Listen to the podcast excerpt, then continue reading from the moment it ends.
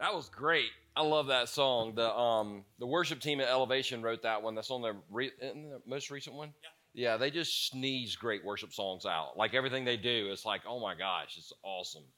Hey, um, let me start off this story, uh, and let me just set this. I I didn't finish this story in the 915 service. I didn't tell what happened at the end, so I'm going to try to tell the end of the story. But if I don't, somebody remind me at the end of the service. I'm going to leave it up to somebody Lauren, you remind me, okay? If I don't, if I don't tell what happened, I'm going to depend on you, okay? You're a Georgia fan, but I'm glad you're here because you made strawberry cake tonight. Yeah, yeah, but you made strawberry cake tonight, and so everybody loves you because everybody back there was ready. It was a strawberry. Do what? I know it was gone in five minutes because I got back there and it was gone. That's what I'm saying. I, I'm off my, my, my, meds. I'm on ADD meds, and they kind of wear off on Sunday nights, and so y'all are just stuck with it. Welcome to church. We'll get out of here by 8. Anyway, when I was 16 years old, it was the summer before my junior and senior year in high school. Went Easley. Um, I I got up early one morning, like you know four four thirty, to get to work. I worked at Hardee's. Um, that was my career path at the time. And uh, I, I, wasn't quite biscuit maker yet. That was that was a goal. I was like egg cooker and stuff. And and so I worked at the breakfast shift. And the breakfast shift was kind of cool because at Hardee's in the breakfast shift, I love to be busy because if you're busy, you're not bored and everything moves real fast. And I got off work about 11 and came home and uh, called a girl. Uh, struck out, but got to try. Anyway, gave her a call, shot down, um, and then went to sleep. Now, when I was in high school, I could sleep so good. Like, you're awake and then you're in a coma. You know what I'm talking about? Like your teenager, if you got a teenager, they can sleep like that. I can't sleep like that now. Like, but when I was high school, sleep coma. So I went to a mild coma. And I'm not sure how long it was, maybe about 30 minutes, because because the time of for the rest of the day is kind of fuzzy. But I woke up and there were two men in my room that I did not know. Both had pistols.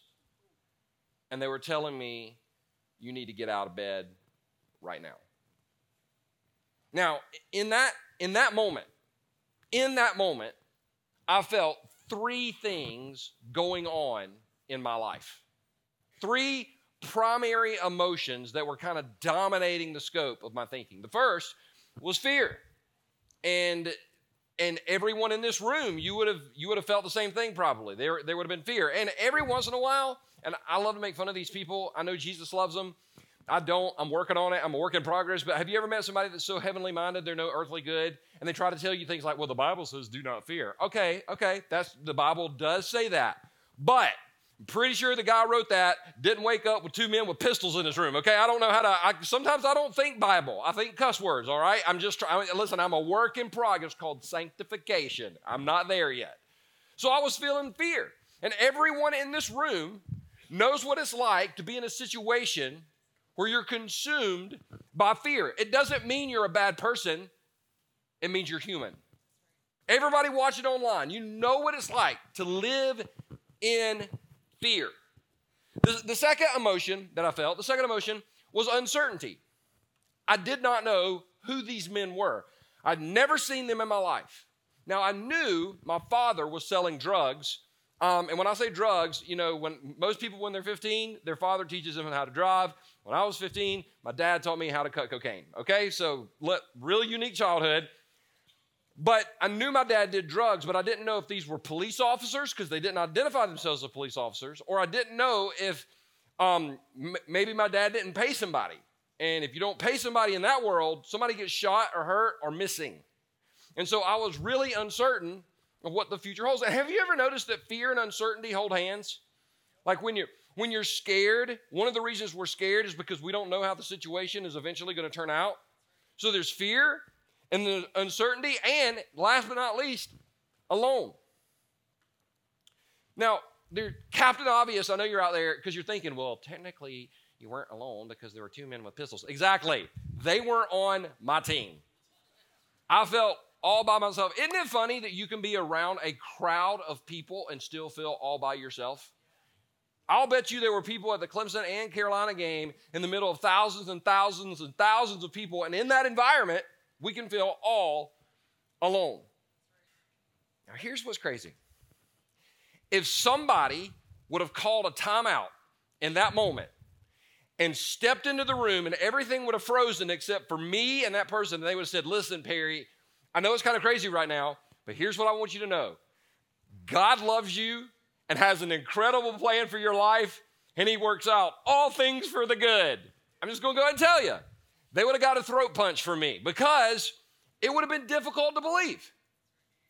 It's really difficult to believe that God has a great plan for my life when I'm in the middle of fear, uncertainty, and I'm and all alone.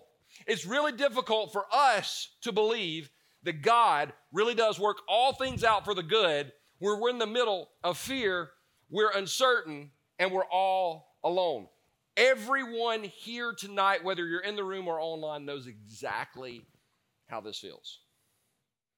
Now, this, this situation turned out okay. I'm obviously alive. I didn't get shot. Nobody got shot. My dad got arrested and hauled away in a police car. And for the next two to three months, I got to I got to learn what it was like to be homeless and go from couch to couch and learn the work ethic. And, and there, there's a whole lot of good that did come out of that season, but it didn't get better immediately. It didn't get better immediately. And the reason I want to bring this up is because all day people have told me, hey, I'm, I'm feeling one or all three of these things in my life right now. And when you get in the middle of that situation, I know what it's like to feel hopeless. But the good news is, even though you're in that situation, that's not how your story's going to end. God really is writing a better story. And for some people, I know it's difficult to have the faith to believe that, but for those that don't have the faith to believe it tonight, let me have that faith for you. Let this church have this faith for you because we believe that God really does work out all things for the good, even when we're in a situation where we don't believe it or we can't understand it and we definitely can't feel it. Well, I'll talk. I'll set up this way, talking about a guy in the Bible named Joseph, Old Testament Joseph, coat of many colors Joseph. You grew up in school in um, Sunday school. There's a guy in the Bible, his name was Joseph, and he, he was the youngest of, of a bunch of brothers and kind of his dad's favorite. He was a dreamer, he was a visionary, he had big plans. He wanted to go do great, big, huge things for God. And he told his brothers his dream, and sometimes you got to be careful who you tell your dreams to because they can't handle the fact that you might dream a little bit bigger than their current circumstances, and that's a whole other message for a whole other time. But his dad gave him a, a, a cloak. His, his dad gave him, gave him a coat of many colors. And in the ancient world, when you wore a cloak, it identified you as someone. Your cloak was your identity. Today we have several things that identify us. Like some people have a Clemson bumper sticker on the back of your car. It identifies you as a Clemson fan, or a Carolina bumper sticker identifies you as a Carolina fan. By the way, just a philosophy on bumper stickers the more bumper stickers a person has on the back of their car, the weirder that person is. And that's just true. And if, if the shoe fits, I saw a couple y'all look at each other. Probably need to get some razor blades and take the bumper stickers off, all right? But we, we all identify ourselves with clothing brands or whatever. Well, in the ancient world, you identified yourself with your cloak. And Joseph had an awesome cloak. In fact, his cloak made his brothers jealous. So Joseph's dad tells him, Go check on your brothers. They're supposed to be down here and shepherding and doing this stuff. Joseph goes to check on his brothers. And long story short, they see him coming and they say, Let's kill him. So we're told in the, in the book of Genesis, chapter 37, verse 23 so, so when Joseph arrived, his brothers ripped off the beautiful robe he was wearing. They ripped off his robe. They ripped off his robe. Don't miss this. They ripped off his identity. They took away what he found his identity in. And we live in a world that's really quick to strip away our identity. Many, maybe some of you have had identity theft, whether somebody got your social security number, your credit card. That's a big thing today, identity theft. Maybe, oh, let me say it this way the world strips our identity and puts us in a pit, just like they did Joseph. So, you planned on the marriage, you didn't plan on the divorce. You planned on the party, you didn't plan on becoming an addict. You planned on college, You didn't plan on the pregnancy. You got to be real careful because what the religious world will do is strip you of your identity, saying Christians would never do something like that, throw you in a pit, and label you as that person for the rest of your life. But even though that's who they say you are, that's not who God says you are. Because at the end of the day, Joseph had his robe stolen from him, but he was still his father's son. And I don't care if you feel like you've had your identity taken from you and you're in the bottom of a pit. I know what that feels like, but it doesn't change the fact that you have a heavenly Father who still loves you, who has forgiven you, who values you, and who thinks highly of you. At the end of the day, that's incredibly easy to believe for somebody else. It's incredibly difficult to believe for yourself. Anyway, this this uh, they decided they were going to kill him. They were like, "No, let's not kill him. Let's not kill him. That's a that's a bad idea. Let's let's sell him." And before you judge them, if you got a brother or sister growing up, if you if you could have got some coin for them on the side, you'd probably you'd probably throw them on eBay or Amazon or something like that, right? So when the Ishmaelites, who were Midianite traders, came by, Joseph's brothers pulled him out of the cistern so you probably think, oh my gosh, freedom, right? Except, and sold him. So his brothers sold him to them for 20 pieces of silver. And the traders took him to Egypt. Talk about your bad day. When I was a kid, um, I used to have dreams of what I wanted to be when I grew up. In fact, when I was a children's pastor, one of the things I used to do is ask children, what do you want to be when you grow up? What do you want to be when you grow up? And everybody in this room had that thing back. Remember when you were a kid? When I grow up, I want to be a whatever. And I went, what, me, I wanted to be a football player for the Dallas Cowboys. It's very specific. I was going to go to Clemson. I was going to play for four years. I was going to go to Dallas, and I was going to play there, and I was going to retire football. The only, the only thing that got in my way was the lack of athletic ability. Other than that, I had everything down, but I sucked at every sport I ever played. So, but that's what I wanted to be when I grew up. Now I could go around this room and say, "What'd you want to be?" And I, you know, I know people. I wanted to be a policeman or a fireman or a teacher or a lawyer or a doctor. Do you know that no one has ever said slave? What do you want to be when you grow up? Slave. I would love to be bought, beaten, and told what to do for the rest of my life. Thank you very much. Where can I sign up? Nobody has ever said that. Isn't it funny how nobody ever plans on slavery, but sometimes we step into it anyway? And sometimes we step into it by choice, and sometimes we feel like we're sold into it, but either way, we, we wind up there. And when we wind up stepping into slavery, or when we wind up sold into slavery, we think there's no, there's no way anything good can come out of this. Nobody has ever, ever wanted to be a slave, and yet we see Joseph, who at one time in his life used to dream big and have big plans. Now we see him sold into slavery, taken to Egypt, end of story. Nobody will ever remember this guy. Let me ask you this question. In this moment, did Joseph feel fear? Did he feel uncertainty? Did he feel alone? Yes. Joseph, in the pit and after he sold, felt the same thing I felt in that bedroom that day, the same thing that some of us are feeling here this evening fear, uncertain, and alone. But don't worry, it gets worse. Has anybody ever told you it'll get better? You're like, no, no, hang around, hang around. Um, when Joseph was taken to Egypt by the Ishmaelite traders, he was purchased by Potiphar, an Egyptian officer cool. Potiphar was the captain of the guard for Pharaoh. Hmm, captain of the guard. Remember that. Just, just kind of a side note, kind of mental that. Just kind of set that aside. Mental that. Did I say that was the dumbest thing? Okay, here we go. It's captain of the guard for Pharaoh, the king of Egypt. The Lord was with Joseph. so he succeeded in everything he did as he served in the home of his Egyptian master. Now, for me, when I when I go somewhere, when I go somewhere, I've got to make sure I know where three things are at all times. Three things. Anybody want to guess what they are?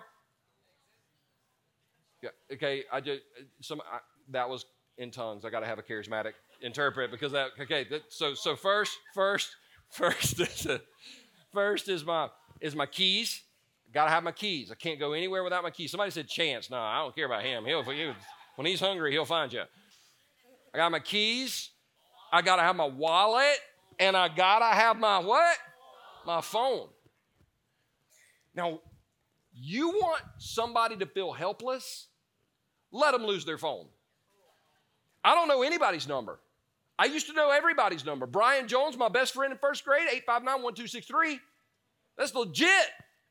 Ron Hunter, 859 1270. Jenny, 867 5309. Like I remember numbers from the old school. For those of you live, for those of you that didn't laugh, you're gonna have to Google that. Like I remember numbers, but now, but now my smartphone has made me dumb. I don't know anybody's telephone number. I, all my information is there, right? It's just it's so if you lose your phone, it's crazy. And this week, I lost my phone. Just this week, prepare for this message. I'm walking around the house. I'm like, where's my phone? Where? And I found my I found some, my phone in some weird places. Okay, I mean, it's just like, how did it get there? And you know, I asked Chance, did he have the phone? Like I'm walking around my house. But here's what's cool. Here's what's cool. Somebody got me an Apple Watch not too long ago, and there's this little thing on the Apple Watch you can just swipe up, okay, and and you can push this little button, and your phone makes a little dinging noise. You know what I'm talking about? Y'all listen. Y'all listen. See if you can hear it. Y'all hear that? I'm gonna do it again. Couldn't hear because y'all were laughing. Hold on, wait. Okay, that legitimately happened to me this week when I hit the button. It was in my back pocket. I was completely sober. Like I couldn't find my phone. And it was with me the whole time. I was convinced that my phone was gone. I didn't know what I was going to do. Got to get information from the cloud, and who knows where the cloud is anyway, and like who's who's controlling the cloud. And and I was freaked out, and my phone was with me the entire time when I thought it was nowhere near. Has it ever been that way with us and God? Have you ever been convinced that God has absolutely forsaken you and forgotten you, and you get five, ten years down the road, look back and go, he was with me the entire time. In fact, had he not been with me, I wouldn't even be here today. I wouldn't even be standing. But sometimes in the moment, we can't see him. But just because, just because he doesn't seem real, doesn't mean he's not real. Just because we're not aware doesn't mean he's not there. The reason I bring this up is because the author of Genesis wants us to know the Lord was with Joseph. I'm going to ask a question and don't answer it out loud because people got it wrong this morning. Do you think that Joseph knew the Lord was with him? No. I know that the Lord is with me when I'm in traffic that's flowing good. I know the Lord is with me when somebody buys my lunch. I know the Lord is with me when something is on sale. I know the Lord is with me when I wake up feeling good. When I am sold into slavery to a dude named Potiphar, I don't know the Lord is with me. The reason the author of Genesis put this in there was not for Joseph. Joseph was not reading, going, you know what, I'm going to have, oh, today God's going to be with me. God, man, that's good. That he didn't know. He just kept moving. Sometimes it's one step at a time, one day at a time. That's all we can do. One step at a time, one day at a time. That's all we can do. One step at a time, one day at a time. That's all we can do. That's all Joseph was doing. And the, the Lord was with him. And Joseph couldn't see it in the moment. But when he looked back, God had never left him. The enemy's trying to destroy him. But God's using it for good because, because he was in the captain of the guard's house. That's kind of weird. We'll talk about that later. Um, problem developed, and I won't read it, I'll just kind of summarize it. Potiphar had a wife who was um, hot, and she had the hots for Joseph, and so she was like, Come to bed with me. And he was like, No. She was like, Come to bed with me. He was like, No. Come to bed with me. He was like, No. So finally, she made up a lie and told her husband that Joseph had like tried to come on to her and uh, like like really steamy, um, but but told a lie about Joseph. And so the Bible says Potiphar was furious when he heard his wife's story about how Joseph had treated her. Now, stop, stop, wait for a minute, wait for a minute, wait for a minute. Have you ever heard that if you always do the right things, the good things will always happen to you? That's the biggest pot. That the person that says that is more full of it than a constipated elephant. All right? Just think about that for a minute. Get that mental image. If you always do the right thing, then great things will always happen to you. And it falls into the line of, you know what? If you'll just pray to receive Christ today, You'll be healthy and you'll get a check in the mail for an unexpected amount of money, and your kids will do good in school, and your hair will never turn gray, and your hair will never turn loose, and your car will never break down, and your dog will always go to the bathroom outside, and everybody that knows you will love you. Do you want to receive Jesus? And you sign up. But you know, you could receive Jesus today, and tomorrow could suck. You could receive Christ today and still struggle with anxiety. You could, you could receive Christ. Listen, I did not battle addiction until after I met Jesus. I battled addiction actually before I met Jesus, but it was stronger after I met him. So, so I'm not going to sit here and lie to you and tell you if you pray to receive Christ that everything's always going to be awesome. I will tell you that if you receive Christ, He will, in His time, eventually work out everything for His glory and your good. Because that's just what He does. So, so Potiphar was furious, of course, because his wife told him the story. So he took Joseph and threw him into the prison where the king's prisoners were held, and there he remained. Now, hold on, hold on. You went from the pit to Potiphar's house to prison. Is it getting better or worse for Joseph? Okay, he has a dream. God's to do great things. I'm in a pit. I'm with Potiphar. I'm in prison. It's not getting better.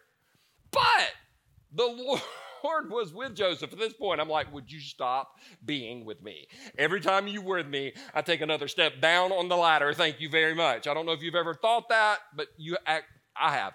Um, the Lord was with Joseph in prison and showed him his faithful love Lord made Joseph favorite with the prison warden. That's on nobody's bucket list. What do you want to be one day? I want to be the prison warden's pet. Teacher's pet? Yeah, I'm all about being the teacher's pet, but I don't even want to know who the prison warden is, right? But Joseph is in prison and he's a favorite among the prison warden, but he's in this prison of Pharaoh, which would have been a political prison, right? That'd have been a political prison where you sent political prisoners. It's kind of interesting. Just kind of file that away. We'll come back to that later. Um, while he's in prison, two guys get thrown into prison.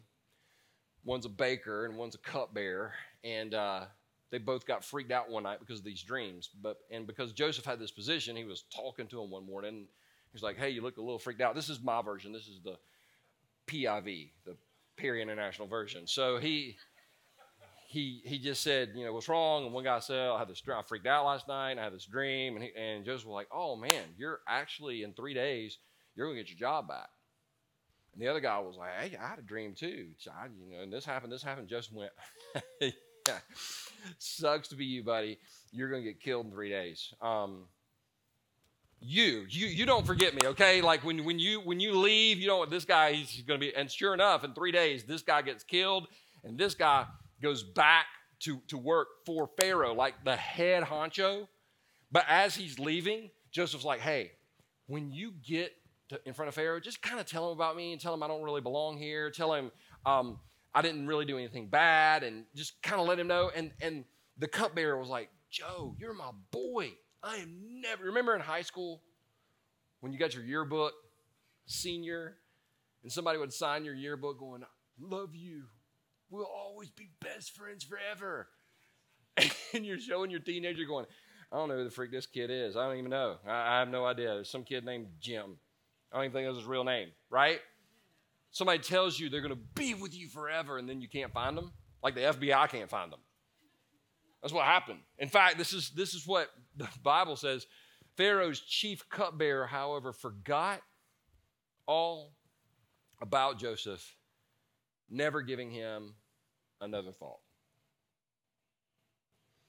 You ever felt like that? Forgotten. Forgotten by people and forgotten by God. And when you feel forgotten by people and forgotten by God, you feel three main emotions fear, uncertainty, and alone.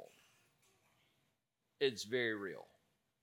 But about two years after this, Pharaoh had a dream. And he woke up the next morning. He, actually had a couple. He was all freaked out. So he got all his wise men and all his enchanters and everybody, and he kind of told them the dream, and none of them could figure it out. And the cupbearer was like, "Oh, oh man, uh, Pharaoh. See, there's this guy. A couple years ago, we had that thing. Remember? I feel. By the way, I still feel horrible about that. But there was that thing you threw me in prison for. Well, there was a guy, and um, we just called him Joe. And he could interpret dreams. He interpreted our dreams, and so and, and Pharaoh goes, "Go get him." Joseph comes in front of Pharaoh interprets the dream, and Pharaoh goes, you, You're the man. In fact, I'm putting you in charge of the entire nation of Egypt. The only person more powerful in the entire nation is me. You're now vice president. You go for it. Did, did, his, did his perspective switch at that point? Yes or no? Yes. Did his potential change at that moment? Yes or no? Yes. But think about something. Think about something. Think about something. Let's just walk through this. Joseph lived in the land of, of where Israel is now, and he lived among a tribal people. He would have had to go to Egypt. So when he went to Egypt, in order to one day be the leader of the Egyptians, you would have to speak their language but Joseph didn't know their language. Where would have been the best place to train him in the language of the Egyptians? Maybe in Egypt, maybe in Potiphar's house where it was small and he could pick up like small stories and stuff like that. Oh, by the way, if he was going to be second command of the nation of Egypt, he was going to have to know military strategies and military structures and how to operate the military. How, how in the world would he have learned how to run the military? I don't know. Maybe if he was second in command to the leader of the military, who, by the, by the way, he just happened to be named Potiphar. Maybe that's where he learned military strategies and structures. And maybe if he was going to really learn the political system of the nation of Egypt, when he got thrown into a political prison and talked politics, the good part and the bad part, for the next three, four, five, six, seven years, he would have learned the language, he would have learned the military strategies, and he would have learned the politics for 13 years, God was not punishing him. God was preparing him for him to step into immeasurably more all he could ever ask or imagine. So if you're here this evening or if you're watching online and you're full of fear or you're full of uncertainty and you and you feel all alone, I'm not trying to diminish any of those feelings. What I want you to walk away with tonight hopefully is understanding that maybe God isn't punishing you. Maybe He's preparing you to step into immeasurably more than all you could ever ask or imagine because there's a reason the enemy's coming after you. And the enemy, listen, the enemy doesn't try to break into empty houses. If he's coming after you, then he sees something in you. Sometimes the enemy sees more potential than we see in ourselves. God has a plan, and he really is going to work everything out for the good even if we don't feel it. Now, eventually, Joseph's brothers, there was a famine in the land. Joseph's brothers came to Egypt, stood in front of Joseph. Joseph could have had them killed, actually forgave them, moved his brothers and his father down to Egypt, provided for them, took care of them. The father died, and the, jo- and, and the brothers of Joseph freaked out, and they said, Well, you know, now that dad's dead, Joseph's going to kill us. He was going to wait till dad died. And so they went to Joseph and said, Listen, dad said, don't kill us, basically, is what they said. Dad said, be nice to us. And Joseph, I love Joseph's reply to his brothers in Genesis chapter 50, verse 20. He said, You intended to harm me. You know, he, he didn't diminish what they did. He legitimate, you intended to harm me, but God, but God intended it all for good. He brought me to this position so I could save the lives of many people. This blows my mind. This, this right here. What the enemy meant for evil, God meant for good. And watch this, watch this. Just. You intended to harm me, but God intended it all. All.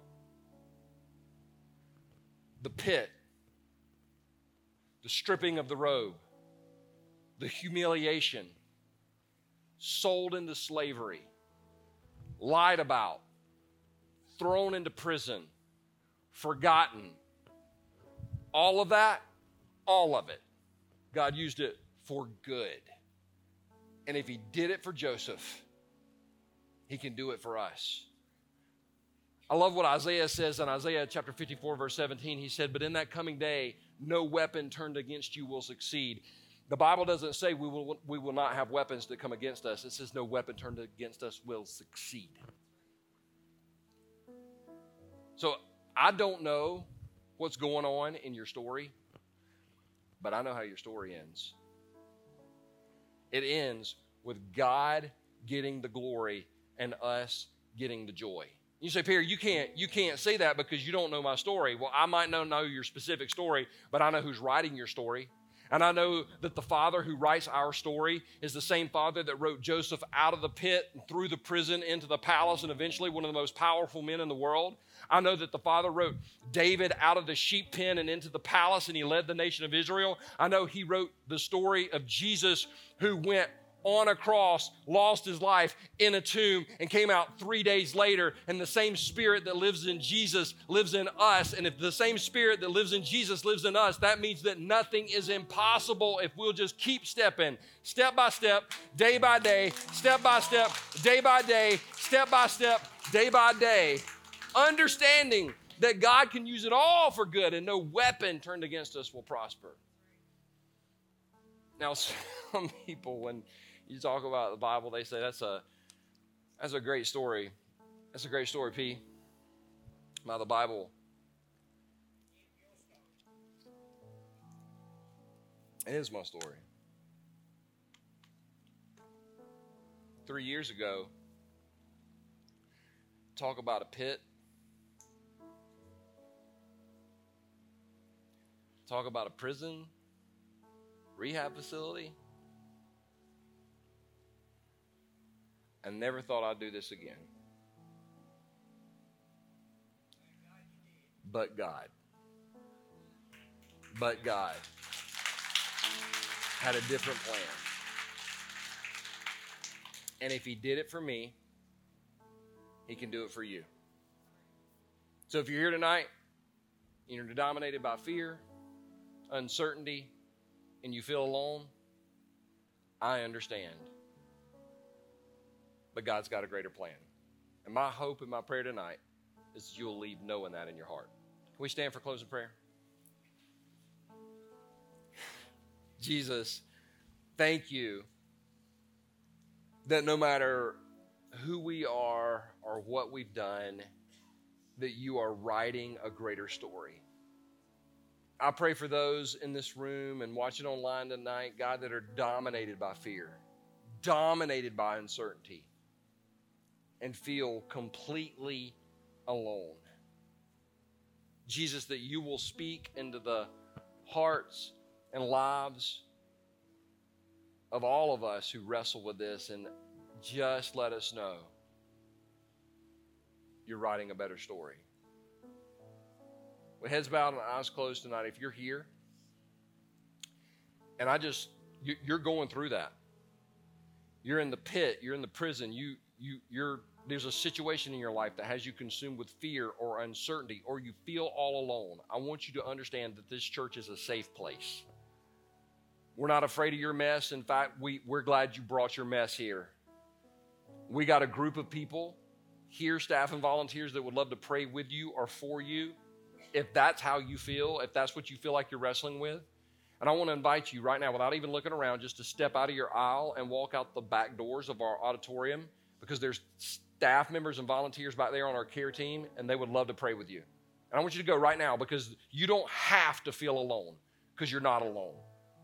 You don't have to wrestle with that fear and that uncertainty and that doubt all by yourself because you're not by yourself.